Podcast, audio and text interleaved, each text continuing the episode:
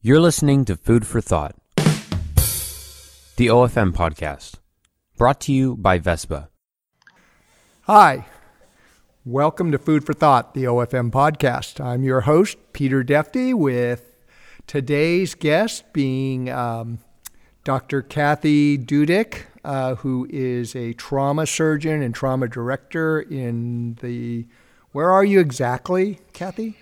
Um, well, right now I work outside of Philadelphia um, in a level two trauma center. I'm not trauma director anymore. I'm just your garden variety trauma center. I stepped down from the director position at my other hospital um, just to have more time at home. But um, I work at a level two trauma center uh, outside of Philadelphia. Yes, and, and you're right there in the outskirts of the hotspot of New York City, correct? You're, you're working some hospitals that are getting a lot of the transfers. Yes, I live in New Jersey, and in addition to my trauma work, I do critical care work, which means I take care of people in the ICU because I'm boarded in surgery, but also boarded in critical care medicine. Okay, so for the folks, Cathy is the real George Clooney of ER. I mean, she's the real deal. She does it. That's at least that's my interpretation of her. She probably thinks differently. she's too modest to say so, but this is a this is a person who goes in to critical situations and saves lives. Sometimes she loses them, right, Cathy? Sometimes you lose a few. Sometimes we do. Yep. But this is the real deal, working in the real hot spots. Now, I want to give a little bit of context to our story because today, what we want to have a conversation about started years ago when we first met at a metabolics conference in Florida. And when Cathy and I met and I told her what I was doing, she immediately got it. And since that time, we've been having this running conversation for the last five or six years about people's physiology and metabolism and how the health of the nation really needs to change.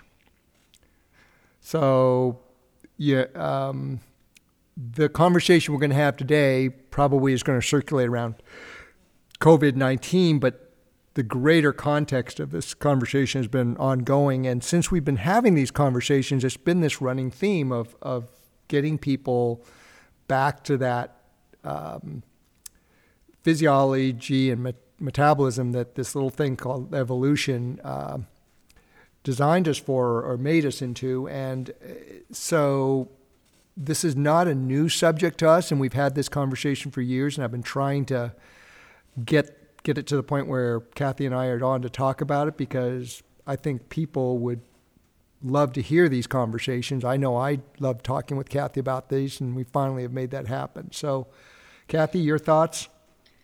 Yes, I would like to uh, talk about COVID 19 in a way that a lot of people aren't talking about it. Um, I think it, the, the current pandemic just gives us the opportunity to bring what we've been talking about for years now front and center.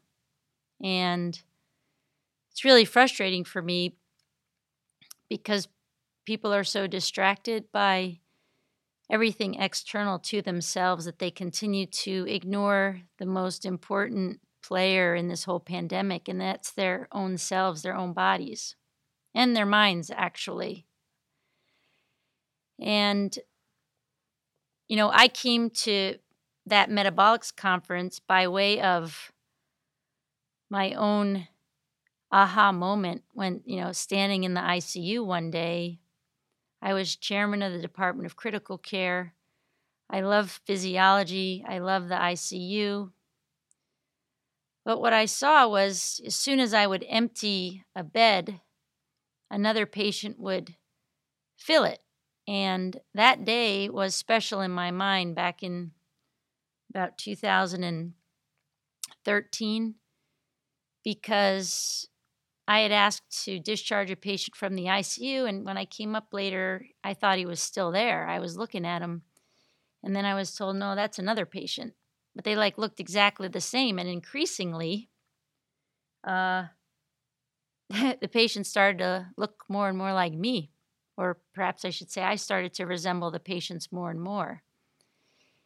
And that really started my journey because I had to ask myself, what's going to keep me from becoming one of them? And so much of what we're going to talk about today, I want to assure you that is everything that I have road tested my very self. I have been the experiment. And that's important because my experience in medicine was telling other people what to do, but I really didn't know how to tell them to do it. And I wasn't following the much of the advice that I was giving because by virtue of who I am, I've been an athlete, a runner all my life, and so I'm naturally slender. I have the personality that is um, um, shaped from a family of people who are in the military, who are very disciplined. And so I'm tough and I'm thin. And when you see a person like that, you kind of assume that they're healthy. And it wasn't the case at all. I kind of looked like a thin, healthy person on the outside, but I was fat and unhealthy on the inside. And so, what I'm going to talk to you about is what I've learned over the course of these past seven or eight years. And unfortunately, most of it I didn't learn in medical school. I learned physiology in medical school, and I learned it only so that then I could recognize more quickly its derangement. Because what medicine is, is the study of disease. And I was an expert at disease and at and I was taught, uh, because of the specialty I chose, that my response to disease was pharmaceuticals and interventions.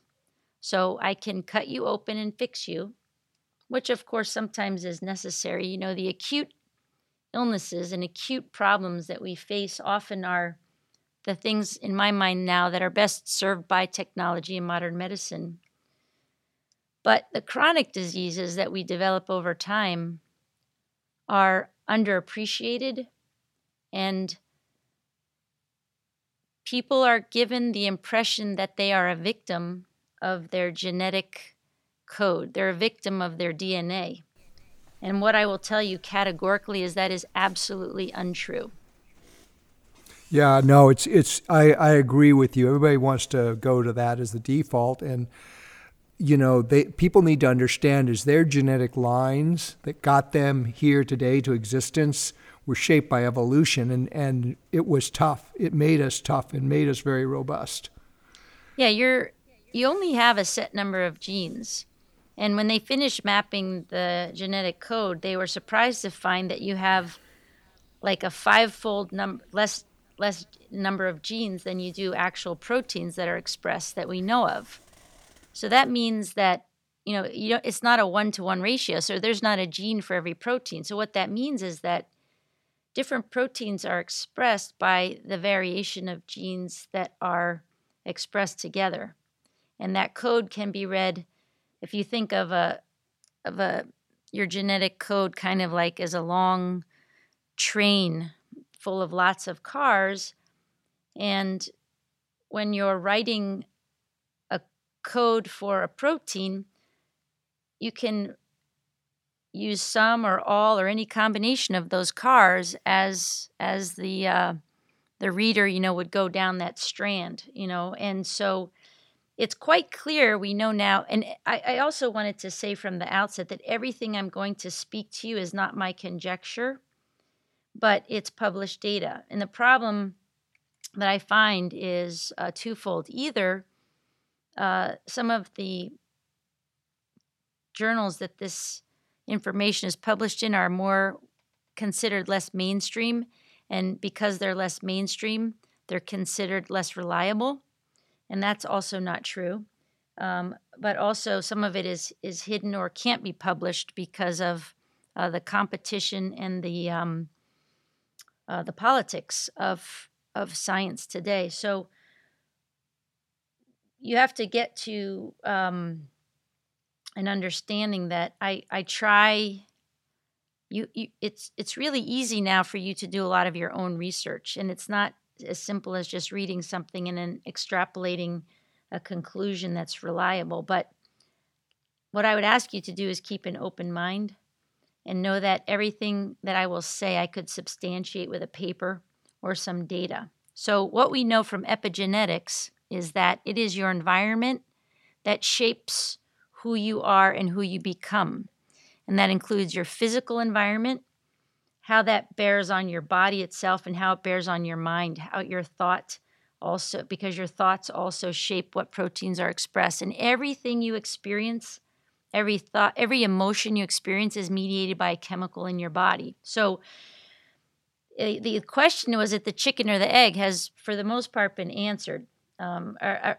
rather I, I, should say is it is it nurture or nature we know from lots of studies that it's it's nurture. Nurture is what shapes who you are. And you are not inevitably going to have something because your parents had it.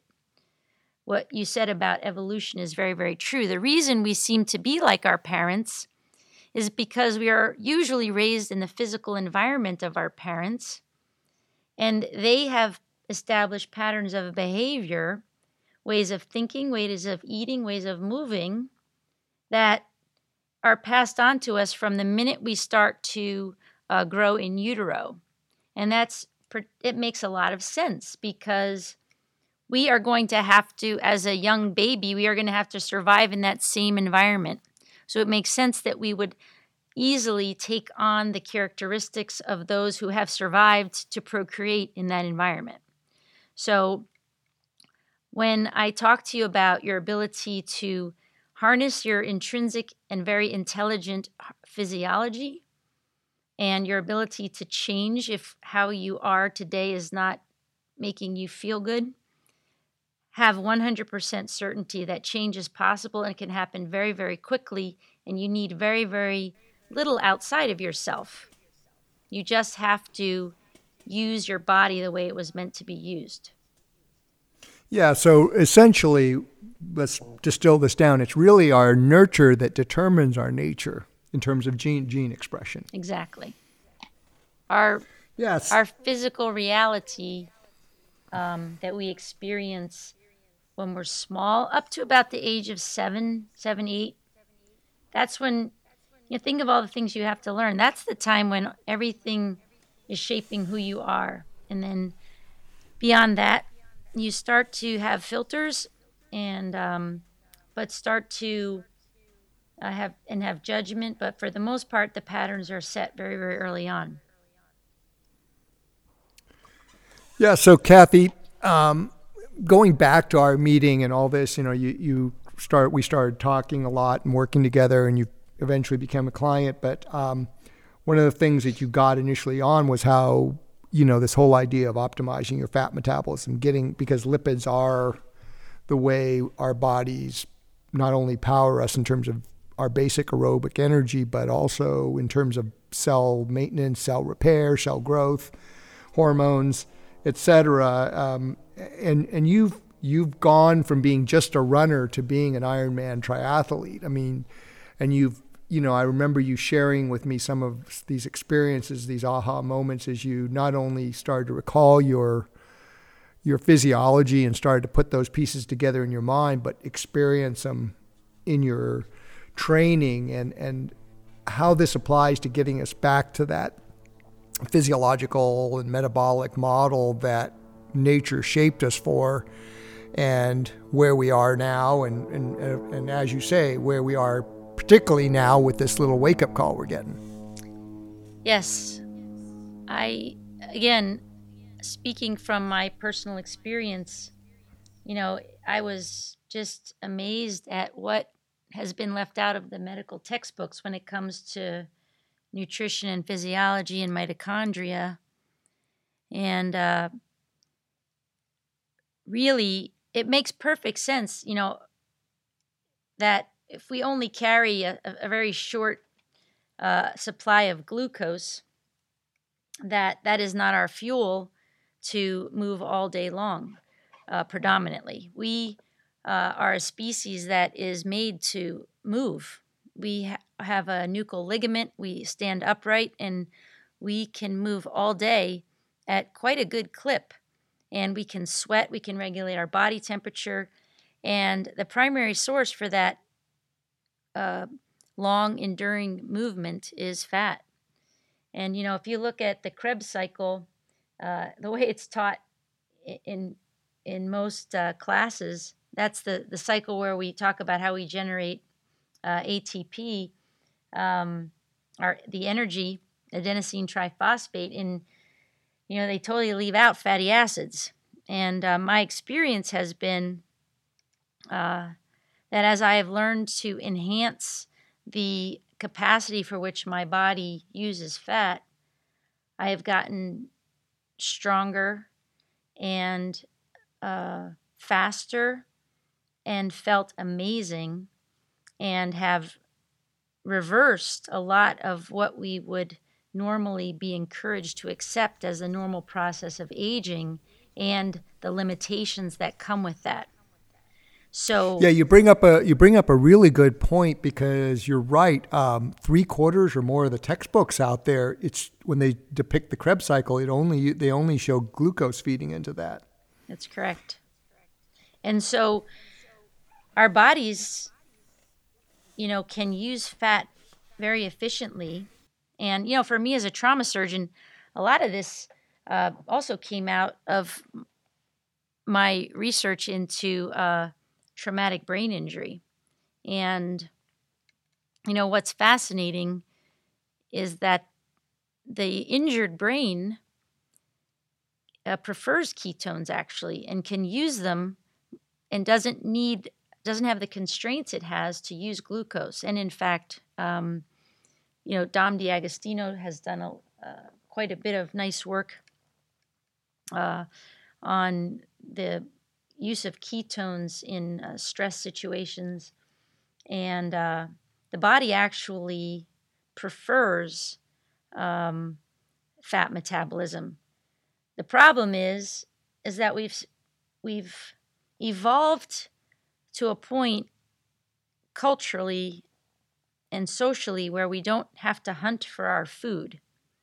But physiologically, we're still ancient and uh, equipped to do the, the, do that very thing to hunt all day, um, to eat, uh, and to then fast and until we can score uh, another meal again. So um, we're not as evolved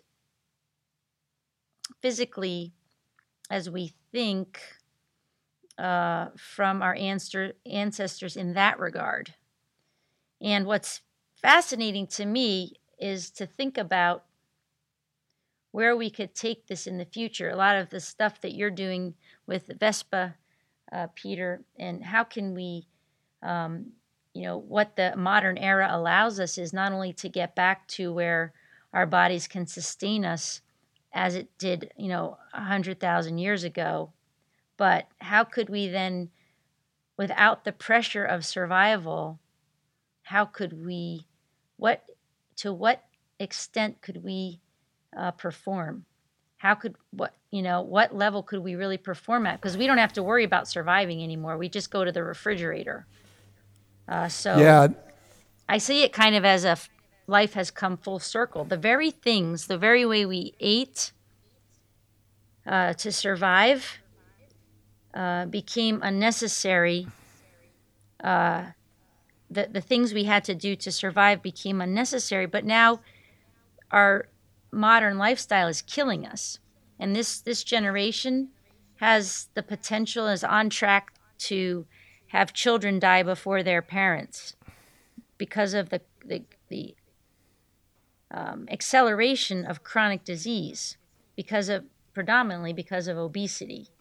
Um, and yeah. being and even if you're not quote obese, being over fat, carrying too much body fat for your frame, and the visceral fat uh, in particular, that's the fat that's on the inside surrounding your organs, and the fat that gives me aching triceps when I have to literally be elbow deep in somebody's abdomen and, and wading through. I mean, it just makes everything harder.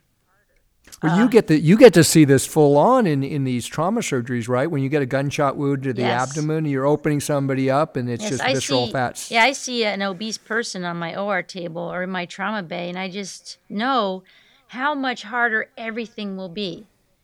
Uh, how much harder it is to get in, how, how much slower to get in, how much harder it is to retract, how much more difficult, just anatomically, how much more difficult everything is, on top of how much more difficult everything is at the cellular level because these people don't heal as well. And we just know their white blood cells just don't work. And when I say these people, I mean, and it's, I'll have to apologize now that if I hurt anybody's feelings, because that's not my intention. Um, but what what really can hurt your feelings if I say to you is, you know, or I have to say to your family, well, they just didn't make it. And you have a much, think about it. I mean, it makes perfect sense. There are so many reasons why you have a much better chance of making it through some kind of horrific trauma if you're an Olympic athlete than if you're the average American, you know, who is overweight and out of shape. And, um, you know, so hearing that, hey, and I'm going to tell you right now, being fat is not okay. One of the things that really gets to me is the fact that it's not okay and if there's it's okay for anybody in the world to say it it's it's okay for a doctor to say it. Because it's not okay and again i'm not talking about something i don't know. I was unfit. And i was fat on the inside.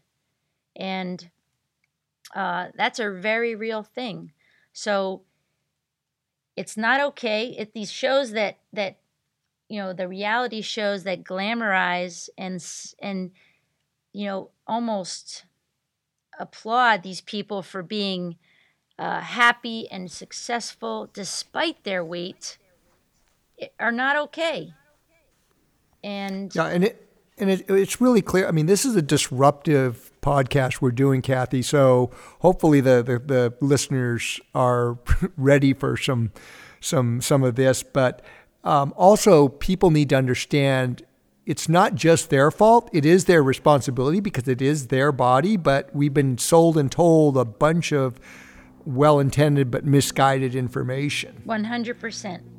Yeah, we're not, there's no judgment here and there's no finger pointing, except for me. I can point to the medical establishment because I'm in it and I feel like I, I, and I, and I stay in it. You know, there are a lot of doctors out there that have a lot of good advice. There are a lot of fitness experts that are doctors, but they've never touched a patient. And what I'm telling you is, I speak to you from the front lines, and I have practiced medicine uh, for almost 25 years, surgery.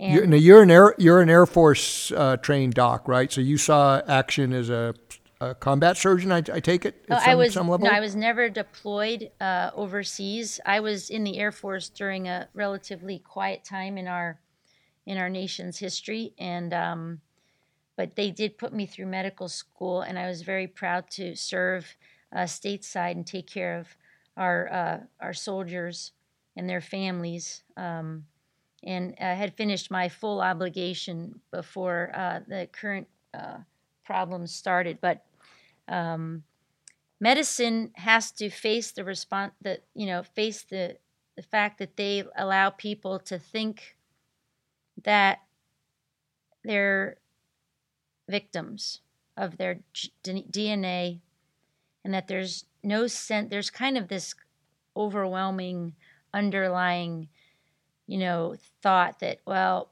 I could be a runner but look at my dad. He you know he was healthy. Look at him. And you know, just to bring in the COVID thing right now, the people that are most at risk are people with chronic disease.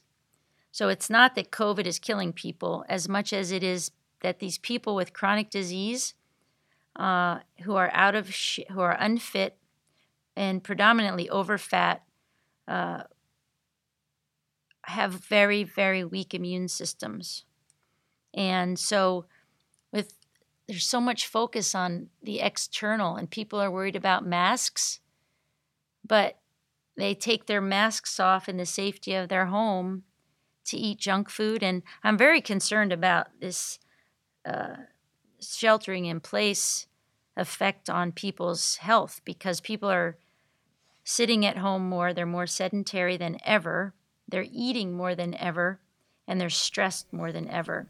And that's they're eating comfort foods. Yeah, that's a that's like a biomechanical and and chemical recipe for disaster.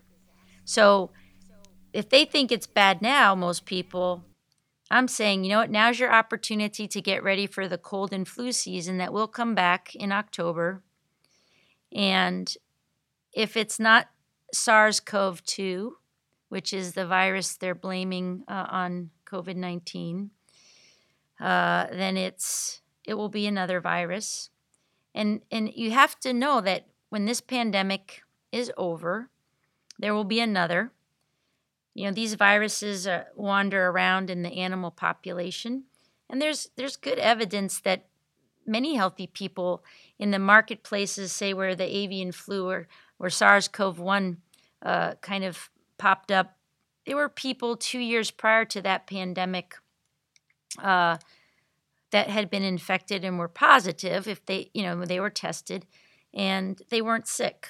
So whether the there are lots of viruses that come in and out of your system and, and from other species and can't uh, survive in this host or can't thrive in a human host. But viruses mutate, and you know, I tell people it's not like these things are like hanging out in your bushes waiting to hop on top of you, you know, as soon as you walk by. This is about nature, and this happens all the time. So, the whole way it's been presented from the media to the public has been um, has missed a great opportunity to educate people. And this is basically, you know, if you've ever done something wrong, kind of were secret about it, you know, when you were a teenager and your mom finally found out and it was time to pay the piper, you had to face the music. This is us having to face the music for allowing ourselves to get into a state of being sedentary and unhealthy with weak immune systems. So, again, there's no judgment. I'm not yelling at you, but I am begging you to change what you're doing. And that's well, where you- Peter yeah has has come in and helped me be a really strong physically strong individual and uh, that's where um, giving yourself metabolic metabolic depth and strength and uh, allowing your body to uh, have a very high concentration of healthy, highly functional mitochondria, uh, the importance of that cannot be understated. Yeah, so um, one of the thoughts that came to mind is something you said the other day on your live Facebook chat, or, or you said to me in a conversation and it's it's like you said, you're in the ICU. Um, you're doing your your turns in both hospitals, and and by the way, folks, Cathy, since really started to ramp up in that area, she's been working overtime. She's hardly getting any training in. I'm coaching her, and I'm seeing all the blocks of work she's doing. She she looks exhausted today, because um, she's really upped her game. I mean, this is the ultimate endurance event, but um, back to the subject at hand, she said to me, or, or said on her live thing, she's seeing, Cathy, you were saying you were seeing people that are that are before even before COVID-19 they're being kept alive through a medical miracle. And I want you to discuss that but before that I want to pretext something that that we need to say. We're not here to bash modern medicine because it is a it is a miracle in acute situations. Um, I, I just find it fascinating how we're keeping people alive that should be dead, should be dead, uh, and then you got these people who are trying to be super fit and healthy, worrying about whether they should have organic produce or grass-fed meat because they think that if they eat uh, conventional produce or or conventionally fed grain finished beef, they're going to die of something, and it's kind of this this this wide berth of thought processes, and so. Um, I really want you to speak to that part of your profession right now where, you know, you guys are able to do literally miracles and bring back people from the dead. I mean, people that should be dead. You're, I mean, it's almost in a religious sense. It's kind of interesting. Yes, it really is. I have seen such a evolution of critical care and I you know that's ICU medicine in my career when I was a young surgeon in training in the early 90s we didn't critical care ICU medicine wasn't even a specialty. And people with certain diseases like cirrhosis uh, cancer colon cancer um, heart disease it was just rare to usually people had like one of them. And they often died you know it was not it was unusual to see somebody with cirrhosis or a significant heart disease or uh, diabetes in in their 50s or certainly in their 60s in the ICU and to the credit of so many amazing researchers. Um, we can keep people alive now. What you see is people coming in in their 70s, 80s, and 90s with all of those diseases, and they're still alive. And it's unbelievable. Uh, so, the problem now that we get into is I often find myself in a position where I can keep somebody alive indefinitely, but I really can't get them better and uh, the evolution of our ethics and the conversation about end of life has not evolved as fast as our technology. I saw a picture in, in Google News the other day. It was very dramatic. You know, it's like pictures, scenes from the week, you know, week uh, week six or whatever it is of the quarantine. And there were two, uh, and it was focused on New York City. I'm about 60 miles south of New York City. There were two medics in a patient's apartment living room bending over the patient to take them to the hospital. You know, that's what the caption said. You know, first responders answering the call. But the striking thing about the photograph was all you could see of the patient were uh, his or her knees, and the legs were bent up, um, and they were emaciated. And the bed they were bending over, the bed in the living room of this patient's apartment, was a hospital bed. So here you have someone who is either in a, a very advanced disease state that has caused significant muscle wasting with uh, a hospital bed in their home being taken now to the hospital where surely if this person you don't even need to get uh, a uh, infection with SARS-CoV-2 pretty much any infection is is quite menacing to a person like this and so these are the kinds of people that are dying. And all of the statistics around this virus pandemic are off because we've never really gotten a good handle on the denominator. You know, that's the number on the bottom showing how many people are actually infected.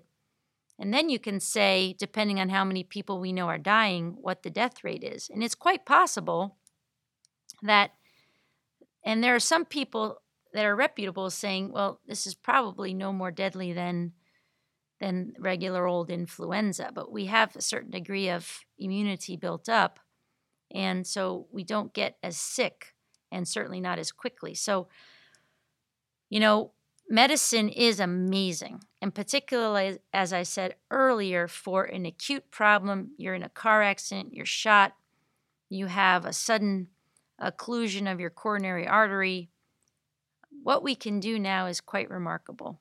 And uh, the question is how much of it should we be doing and for whom should we be doing it? And these questions have not been answered well. And this is another gift, if we can say that, of this pandemic that we need to start talking to each other. Who's talking? You know, you've had, I've had these 80, 90 year old people who have had let's say they don't even start talking about it till in their 30s. They've had 50 or 60 years to decide how they want the ends of their lives to play out. And these are discussions that are not just one and done, but they evolve. And uh, people aren't having the conversations. And it's very difficult to make end of life decisions for somebody with whom you've never had a conversation and now you can't because they have a breathing tube down their throat. And uh, most living wills are, are very, very um, unhelpful. They're too, they're too uh, uh, kind of obscure. So modern medicine, it's a gift and a curse at the same time. Um, and the best thing we can do is stay out of the hospital and stay healthy. And that's really more fun to talk about. Yeah, well, and we want to turn we want to turn the conversation in that direction, um, but we we really do, need to frame it in the the terms of this, you know, current situation. And it's like you say, you know, I look at this as part of that whole evolutionary cycle of life uh, thing, except with a little bit of human induced leverage put in it. Um, so this is, you know, it's a, it's a fairly, uh, you know, what makes this this particular virus so bad is is its transmissibility, and and it's really a numbers game. You know, so many more people can get infected. So if that many more people get infected, those who are at risk, and as we're talking right now, aren't metabolically fit, especially with their immune system or their respiratory system, are, are at huge risk with this this disease. It seems to um, not affect a certain population of, of healthy individuals, and but others who are at risk, it really grabs onto. And, and so we need to be looking at everything. Yeah, that, that's um, true of anything. You know, um, for the most part, if you have a healthy immune system, you're resilient. And I think in enhancing your innate resiliency is is where people need to focus. Um, and yeah, you want to because truth be told, you know, it's the best thing you can do to fight this virus is wash your hands right? Wash your hands. And we've been saying that in medicine for 30 years. So, um, you know, what, what people can take away from the first part of this discourse is that it's okay, everybody can calm down a little bit and not be so worried because you do have so much more control than you think. And you don't really need to go buy anything or do anything um, that's expensive or really that time consuming. I mean, yeah. you, you have it all inside of you already. You just have to, I tell people the first step is to stop hurting yourself. And then we can start helping yourself. So we have to repair and then we can enhance. And that's that, really what your program does. Yeah, that's that's a good point. But let's let's just do a couple of things here. First, let's talk about right now because that's on everybody's mind. And then let's take that big three steps back to what's really, really at the heart of it, which is exactly what you're saying. And and first, um, you know, I think that uh, for people who are listening to this, the COVID thing varies across the country. You have places like where Cathy lives, which is close to the New York City area, and people are traveling with subways, buses, crowded sidewalks. Um, where the population density is really high, well, the transmissibility is going to be a lot higher. So you may consider wearing a mask if you can't avoid that level of contact. But um, if you're living out in, say, West Texas, um, you know, the whole idea of, of self isolation is seen more as a mental health crisis than than something you do to prevent COVID transmission. Yes. Yeah. Yeah, it's what's your uh, and I think here here that's also relevant is um, I think the audience needs to hear from me, but here's Cathy who is literally living in the the the depths of COVID. I mean, she is constantly around seriously compromised COVID patients and and I'm worried more about her getting run down than anything else. She's man- maintained her resiliency. Uh, she has either not been infected or is asymptomatic. depending on what she doesn't know because they're not testing her because they don't want her to be tested and not have to come to work because they need her. Uh, well, we, we, you, we only have a certain number of tests, and so if you're not symptomatic, uh, if you're not, let's say, it, it- you know, we have to use the logic. If you're not symptomatic and you're positive, then your PPE will protect everybody else. If you're uh, negative and not symptomatic, you don't need to be tested. Be tested, and your PPE will protect you from everybody else. So, if the PPE works, and it does, then it's either it's not only protecting you from others, it's protecting others from you because indeed we know that there are a lot of positive asymptomatic people. And, um, you know, it's like the same with MRSA and other things that can be transmitted. Um, so, uh, you So know, what that- what are your you- for for you living in living in the depths of this? You're I mean you're obviously using all the PPE um, protection in with when you're on your shift and duty, but what about at home and in your daily life? Yes, we're you know we're self quarantining. We're not going out um, just to get essential food. We're careful about um, again washing hands, washing packages, things like that. Just the general things, but more importantly, I'm not afraid because I I concentrate on keeping myself healthy, my immune system. I'm, we're doing things a little bit. That's probably where most of our energy is going is how are we eating enough right are we sleeping enough are we i've added a few extra things like liposomal vitamin c i'm taking some iv vitamin c weekly regularly you know things that just because um, i do get a little bit uh, the very thing that i'm doing now which is working more around a population that will expose me more keeps me from doing one thing that I love that's good for my mental sanity and for my personal immunity, and that's my Ironman training, right? Because we train in a way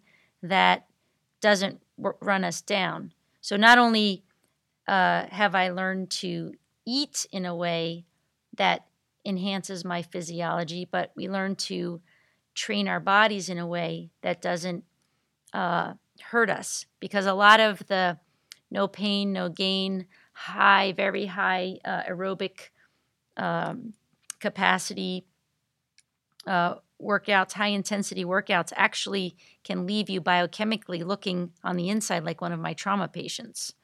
So we've learned now with heart rate and whatnot how how to not hurt yourself with exercise. So Well, and that includes the you know when you make that fundamental shift to burning a lot more fat, you you you create less uh, oxidative stress, less um, uh, lactate load, and all those other things that really um, cause a lot of damage on a cellular level. Yeah, so you don't have to repair as much. And when what you do repair, you you repair much easier. So um so I'm not really and I think the mental game can't be underestimated either. Because again, chemically you have two modes. You have growth mode and you have survival mode. And biochemically you're either in the high cortisol, insulin resistant, high uh, adrenergic, the adrenaline level. That that's the fear mode, their flight or fight mode, where you actually need glucose, right? That's where you shut down uh, all the blood flow to your viscera, and and you just you don't respond, you just react and get out of the threat environment. That's one. That's the only. That's one way, and the only other way is opposite of that, where you're kind of quiet and you're at peace and you're joyful. You're in the high serotonin, uh, the high melatonin, the um, the parasympathetic, the growth phase, the anabolic phase, that kind of. So, and and your mindset dictates a lot of that. Humans are unusual in that they can recreate the threat in their mind, even though they're sitting in their living room. So, focusing on all these things is critically important. So, um, but you know, the hospitals are being very good about giving us our gear, uh, and uh, you know, this is what I this is what I do. So, um, but sleep is is the always the great problem. Um, Well, as a as a as a trauma surgeon, you do some night twelve hour night shifts and twenty four hour shifts, and right now, you know, I, I see your schedule, and it's it's it's absolutely crazy. And, Yeah, and and, you're you know, holding trauma up. statistically, trauma statistically comes in between 11 p.m. and 2 a.m. And it, it hasn't stopped, despite the fact there are less cars on the road and things like that. It just ch- trauma just changes. So now you have lots of people are doing home. Im- they're working through their to-do list, so they have all these home improvement projects. So they're falling. Uh, elderly people aren't getting as many visits, so they're falling. They're having more issues at home. Uh, people, we, we know statistically, domestic violence, child abuse, um, assault, that kind of thing is on the rise. People are, you know, stressed. Um, so yeah, but I do hold up because of the, you know, the attention to um, enhancing my own immune system, and that's that's better than any mask. I do use a mask, but that's better than any mask, and it's better than, uh, you know, any plastic gown or or uh, hood, you know, that I can. And certainly equally as important, but I think it's more important.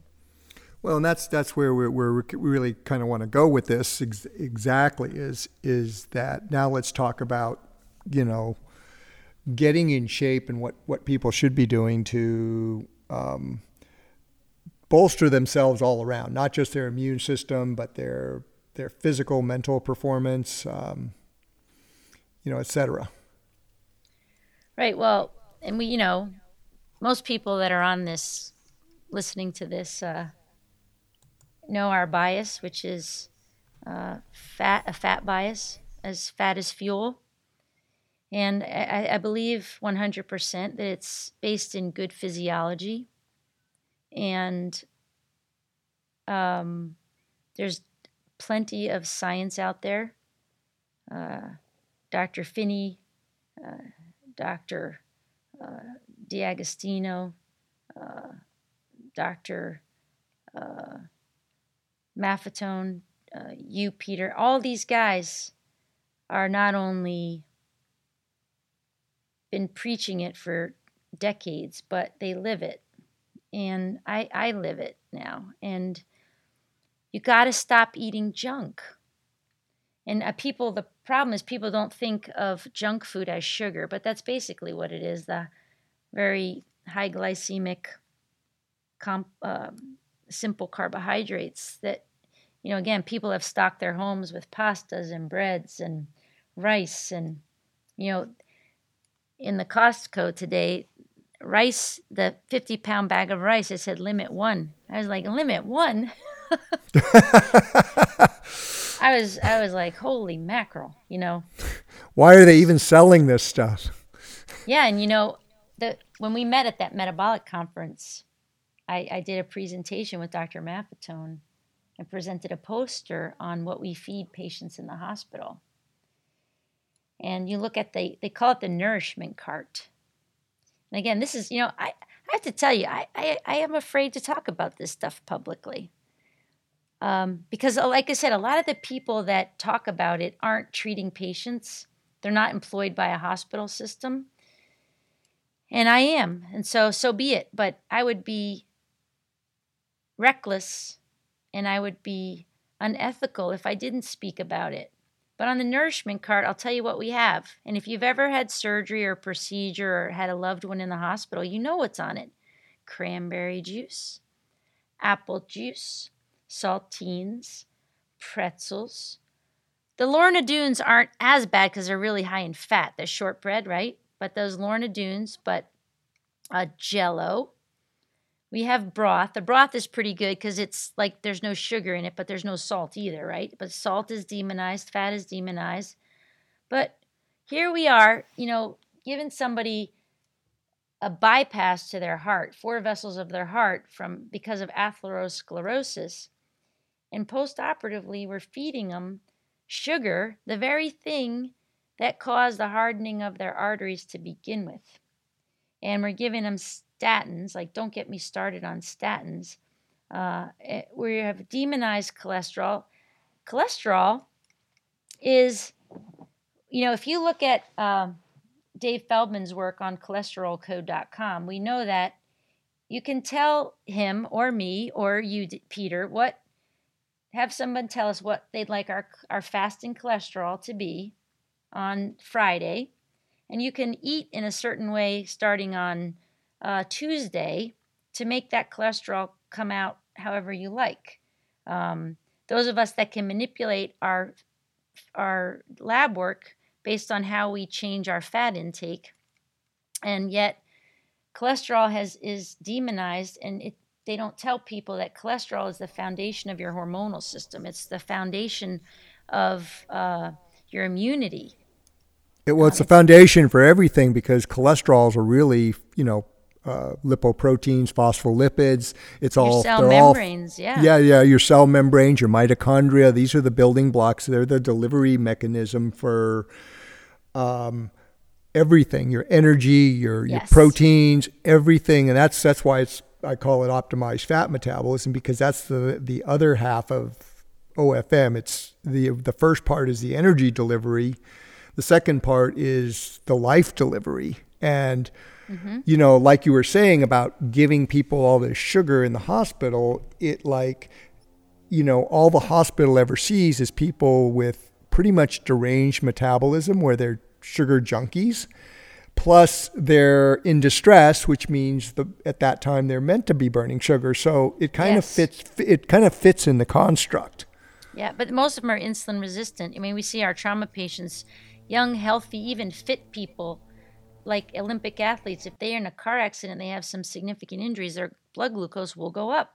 I mean, it's just it, that's what happens. I mean, and um, it's a it's a natural thing. Your body is under total survival mode, stressed out. So, but the beauty of what you can learn through optimized fat metabolism is how to navigate those stressful times uh, much more, um, you know, much better.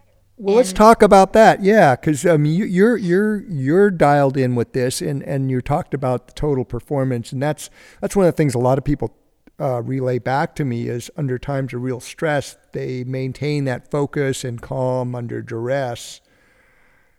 Yes, yes, it's much easier, and it's a good thing too that you don't have to eat constantly. That's one of the simple things because you're so busy, you know. But you do. Um, I think when you sleep, you sleep better, even though you're not getting as much sleep. When you um, can rest, you rest uh, better. You have a calmer mind. Uh, the mental focus effects of eating well and optimizing your fat metabolism are well documented. You know, so much of this work has been done and supported by the Department of Defense because they have, as we know, special ops guys who have to work in austere conditions, extreme conditions, and they are phenomenal athletes. And to mitigate the effects of the stress of those environments, uh, OFM just makes people more durable. I mean, it's it's a bottom line. The data is there.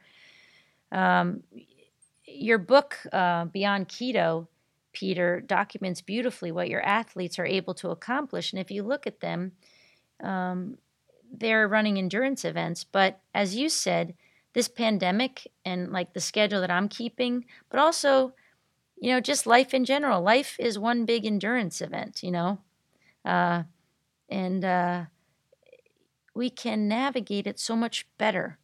And people have to understand it's not just about survival, it's how can you thrive under any circumstance. And that's what is so exciting about what harnessing your intelligent physiology offers. How can you really thrive no matter what life throws at you? Whether it's, you know, today it's a pandemic, tomorrow it could be a, a life stressor like a, a divorce, a death, um, or it could be uh, your finally your bucket list, you know, going to uh, Everest, right? Or um, like your athlete that made the fastest door to door summit of Everest, you know, it was incredible. Left her house and was back in two weeks. That's like insane. Uh, so that you know what you have to have to do that? You have to have the, a Lamborghini of a body. And I like to tell people all the time you all have Lamborghinis. The problem is your Lamborghini is parked in the garage, it's been ignored and it's covered in dust. The oil hasn't been changed. And so when you take it out, it performs like an old beater because it hasn't been taken care of. But oh, just give it a couple of months, right? I, I was just telling someone in the ICU yesterday because, you know, we're people are, uh, sorry, I just banged into my mic. Um, people are sending just beautiful outpouring of support for the hospital workers. You know, it's lovely and it's really raising everybody's spirits. We just can't eat all the food uh, that's coming to the hospital and the gifts. Uh, people are sending masks they've made. They uh, people are sending. The problem is I can't eat much of any of it because it's. Uh, they got a truckload of Gatorade. They got a truckload of um, Panera. It's bread. Uh, there are some salads coming. Uh, some one of the local Mexican restaurants sent. Um, the bags were just marked carne, pollo, pesci, you know, and it was great because it was you know, I just ignored the rice and for the most part ate the meat and the fish and some salads came. But I tell I was just telling one of the nurses, you know, it doesn't take I said when you if you want to start on this path, you have to pay very close attention to your antihypertensive medication and your diabetes medication because it won't take more than 72 hours where you, you probably have to have it adjusted if not eliminated. I mean, the body's that smart and it works that fast. And that's the beauty. And I'm imploring people tap in, you know, tap in. Yeah, it's going to be tough, you know, right? You, I'm sure you hear it all the time too. People, like, oh, I love my carbohydrates. Not, not eating carbohydrates sucks. You know what else sucks? Laying in a hospital in the ICU on a ventilator, like dying. That sucks too. And the pandemic kind of brings it front and center to you. Like there is a real physiologic threat. And the people that will navigate this well will be the people with healthy immune systems. So do yourself a favor and right now focus on getting getting stronger so you can navigate this pandemic. But then look out because you're going to be ready to enjoy a lot of the states are starting to loosen regulations. You're going to get to go outside again uh, and you're going to get to enjoy your new body and enjoy your strength and um, and then be ready and be really really strong and healthy and not so fearful when the next round comes in the fall you know yeah, and we'll we'll talk about that at a later time. But you're you're right, and and so you know the first step is get the physiological adjustment by getting your diet um, you know adjusted for you and initial and that's that's just like you talk about the medications your body will respond so quickly that just like medications you're going to have to adjust the diet as you go.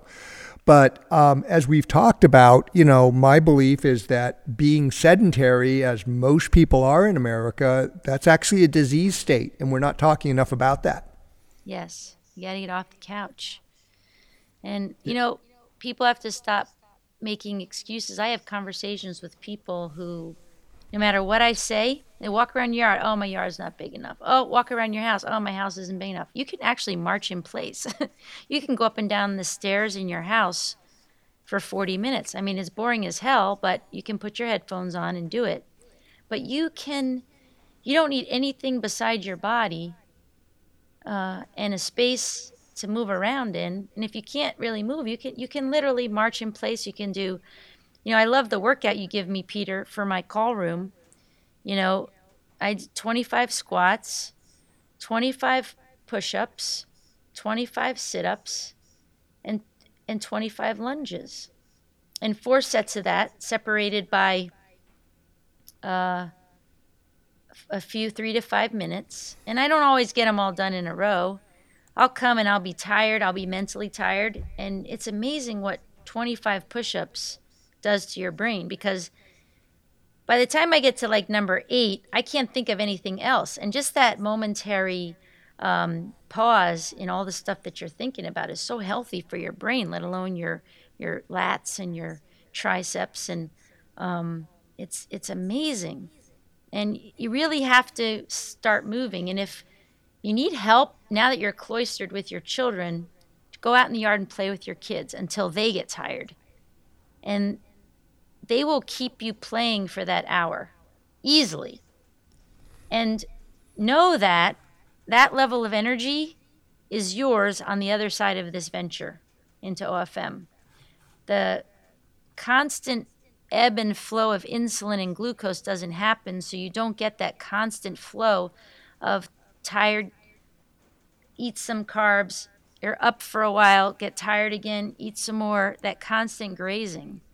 You get released from the monotony of having to constantly eat, and you get released from the physiology of constantly lull, a lull of energy, you know. So it's it's amazing, but you have to be willing to think highly enough of yourself to do it and to commit to it.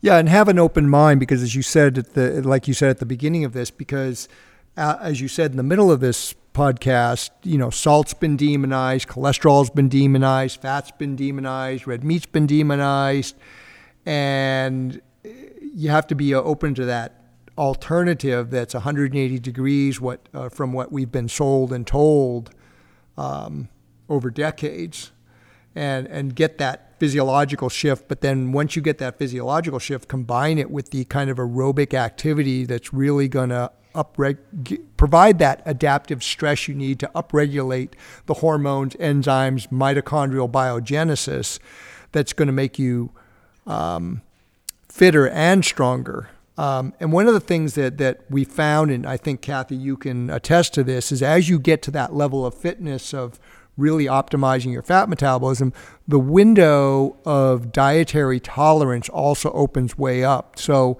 then that restrictiveness becomes a lot less restrictive. So if you're sedentary, keto works, but keto is strict. Mm-hmm. Um, yes, I love that about OFM. That once you are, I like to say, like metabolically mature, then you've kind of come of age metabolically, you can widen the range of foods that you eat. And that was fun for me that I could, and it was, I think, better for me too, as I've learned women have a little uh, different demand than men especially somebody a, like a lot me. different, a lot yeah, different demand. a woman, a woman under severe, significant stress. You know, you actually, when you loosened up my carb load and introduced them at a particular time, and, and are teaching me now how to use the carbohydrates uh, before stressors and after stressors. It's like amazing how much better I feel and feeling really, really good through this pandemic. I mean, people are like, how can you just be so, feel so good? How can you be in a good mood? Well, because you've eliminated all the things that would put you in a bad mood. And again, it's just an, it's a chemical thing. It's an evolutionary thing. When you're sick, your body wants you to slow down and sit down so you can sleep and rest and recover. And so the better you feel, the better you feel. You know, the better it gets, the better it gets. And you know, sometimes I run I run off the road a little, but then you just can you have to come back and uh, you learn a little something, right? You always learn. Sometimes you learn more when you you uh, have an error, and then you do when you're on the path. But uh, it's been amazing. I mean, I remember being so dialed in before the 2017 Mar- Ironman Maryland that I was actually worried that I wasn't because I barely had to eat.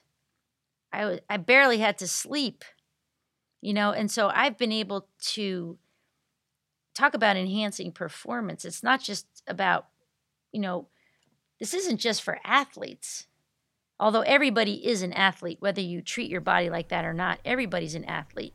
Well, it depends on the yeah the challenge, and some people are just athletes trying to see how bad they can bludgeon themselves, right? yeah, but if you think about, unless you were were not born to a, a human being and and grew up and you can't remember playing on a playground as a four year old, then that's the person that's not an athlete. But everybody else is an athlete. We just don't normally think of ourselves like that, but we all are. And if we can get back to that four year old self in the way we uh, play, in the way we uh, think, that is the gateway to like you know utopia in my in my mind um, and uh, ofm really lets you dial in so you know i can remember feeling so good i was like because you hear people like oh make sure you fuel i'm gonna have to be taking in like a thousand calories an hour you hear all these people like doing the math and you're like wait a second you know it, i didn't have to do it um, I I just and I I really race these races on minimal training, and I finish. Uh, I finish fun. I know Peter, you're always telling me, you know, you have to learn to be comfortable with being uncomfortable because I don't really like ever push anything. Um, because and I'm not trying to hit the podium. I'm just trying to have fun out there, and I do. And I but I come in like usually the top half. That year, like I almost made top ten in my age group, and I was just kind of out there, kind of goofing off, you know. Uh, so well, we were we were making do because of your you know your schedule. Not you know you weren't you weren't gunning for the podium in your age group, which is a competitive age group, and people who are gunning for that podium, that really is their day job, and their their their profession is a secondary thing. Whereas you're working all these strange shifts Right. and hours and a high stress job, so we had to make it make do, and and still and I crashed were, my I even crashed my bike in that one. Got a pretty nice concussion and and again because the the I believe the injured brain likes ketones. I was like treating myself as I continue to race. If you think about it, you know. Yep. So, um, yeah, this offers so much. You know, being well and being physiologically uh, mature is uh, a gift in and of itself, and it just I think opens the door to levels of performance for mind and body that we don't even we haven't even tapped into yet. Right, and that performance trans translates into a, a level of health that um, isn't really currently being described because the the medical books are, in my opinion, of course, this is my opinion, they're looking at the standard they've seen, which is based on a carbohydrate-based physiology. So it's it's sort of skewed the whole physiology and metabolism um, towards disease control rather than freedom of it.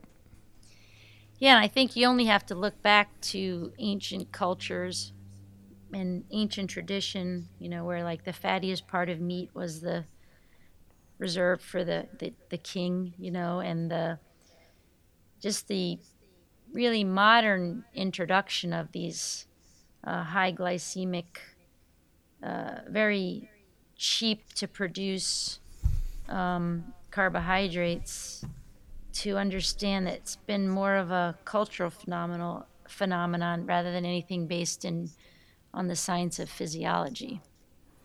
Yeah, yeah. Well, anything else uh, you have to say to people out there with both with the overall picture, which is really what this is about, and how we can um, uh, transit this this whole situation we're in? Because I think we're we're we're getting ready to start to come out of it. Um, are you seeing things start to kind of flatten out there Yes. in your part of the definitely. world? You know, Definitely. I would just tell people that it's very simple. No matter what befalls you in life or what opportunity presents itself, because there are lots of opportunities I've had to go do something and I, I couldn't do it. I wasn't physically ready, you know? Um, hey, we got an extra ticket for such and such a marathon, or hey, we got an extra ticket for the base camp trek. You want to go? I wasn't ready. So there's opportunities that present themselves, and there's there's threats that present themselves. The question you have to ask yourself, I think, and the way you need, I would recommend we all live our lives is.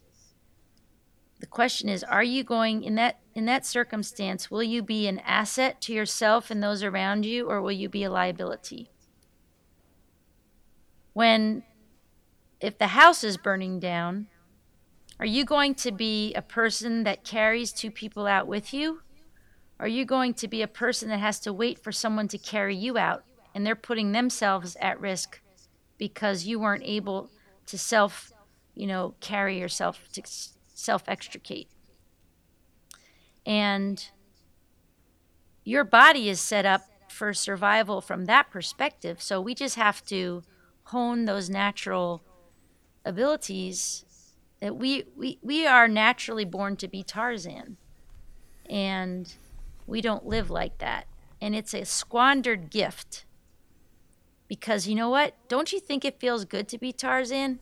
Yeah, let's go run through the woods, swing from the vines, swim a river, maybe not wrestle an alligator, but just enjoy it. Feels so good to move. Just look at children on the playground. We're like they like drive us crazy because like would you sit down already you know they they just it's our natural way it's our our destiny to have healthy supple functional bodies and yeah not and, and on top of that um, have that childlike open mind the Yes. curiosity not the that doubting belief, and the belief in yourself and remember when you thought you could do anything yeah that's like the iron man thing right anything's possible I know. I just love that about that hashtag that they use, that tagline. Um, and I thought, that's just not only is anything possible, everything's possible. I mean, you, if whatever you can conceive of, you know. So when you think about it, we really have sold ourselves short, and we've gotten into this this pandemic another gift. We have an opportunity to look at those things we don't want to take into the future. And I just give you one last imperative, please.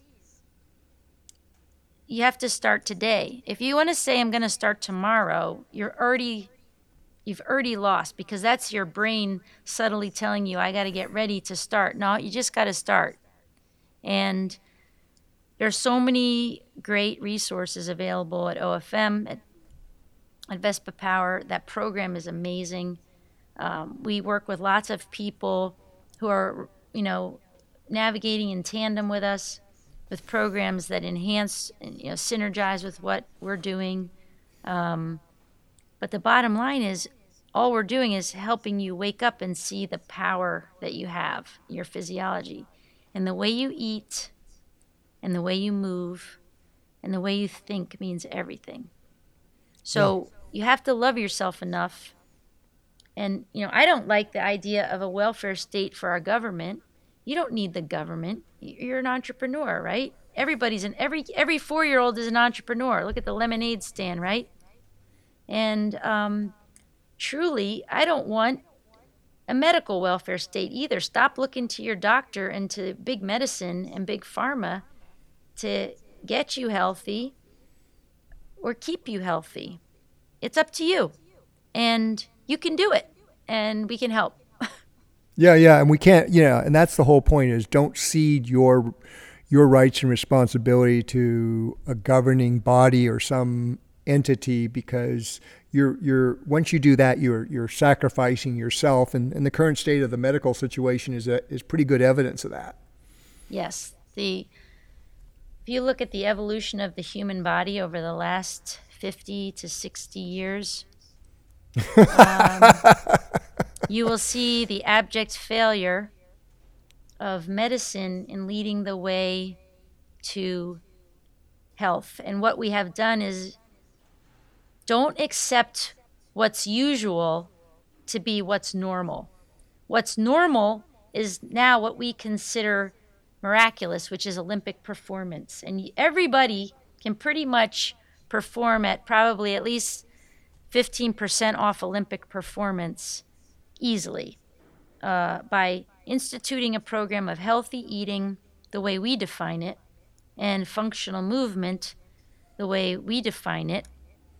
And uh, it doesn't take a lot of time, and it actually will be even more economical because you don't eat as much, and what you eat is more wholesome, and you feel great. And everybody wants to feel good. Yeah. Well, Cathy, uh, thanks very much, folks. Uh, this is Cathy, Dr. Cathy Dudick. So do do what Dr. Cathy says, tells you to do. Uh, you don't have to listen to me. I'm nuts, but that's that's part of what the teamwork's all about. And, and Cathy's been a very um, valuable asset for me in our conversations. And, and yeah, she's part of the team. Um, and we're we're out to change the world. So, Cathy, thanks very much. Thank you, Peter. Thank you for what you do. Yeah, yeah. Um, for your courageous and uh, outspokenness and your um, willingness to, um, you know, speak the truth from where I see it and uh, and model. Uh, I appreciate what you've done to help me uh, improve my life and um, and I appreciate you guys having me on uh, this podcast today. I really appreciate it. Well, I think it's important because, you know, you're living and breathing it um, in a way that if people can't get it from your perspective, they're just not going to get it because you're, like I said, you're right in the middle of, of this every day, not just with COVID, but with, you know, your career as a, a trauma surgeon and former trauma director. So thanks very much, Cathy. Let's uh, keep not only keep the conversation going, but the work. I'm I'm I'm in it. I'm in it with you. I got you. All right. All right. Thanks very much. All right. Thanks. Have a great day. You were listening to Food for Thought, the OFM podcast, sponsored by Vespa.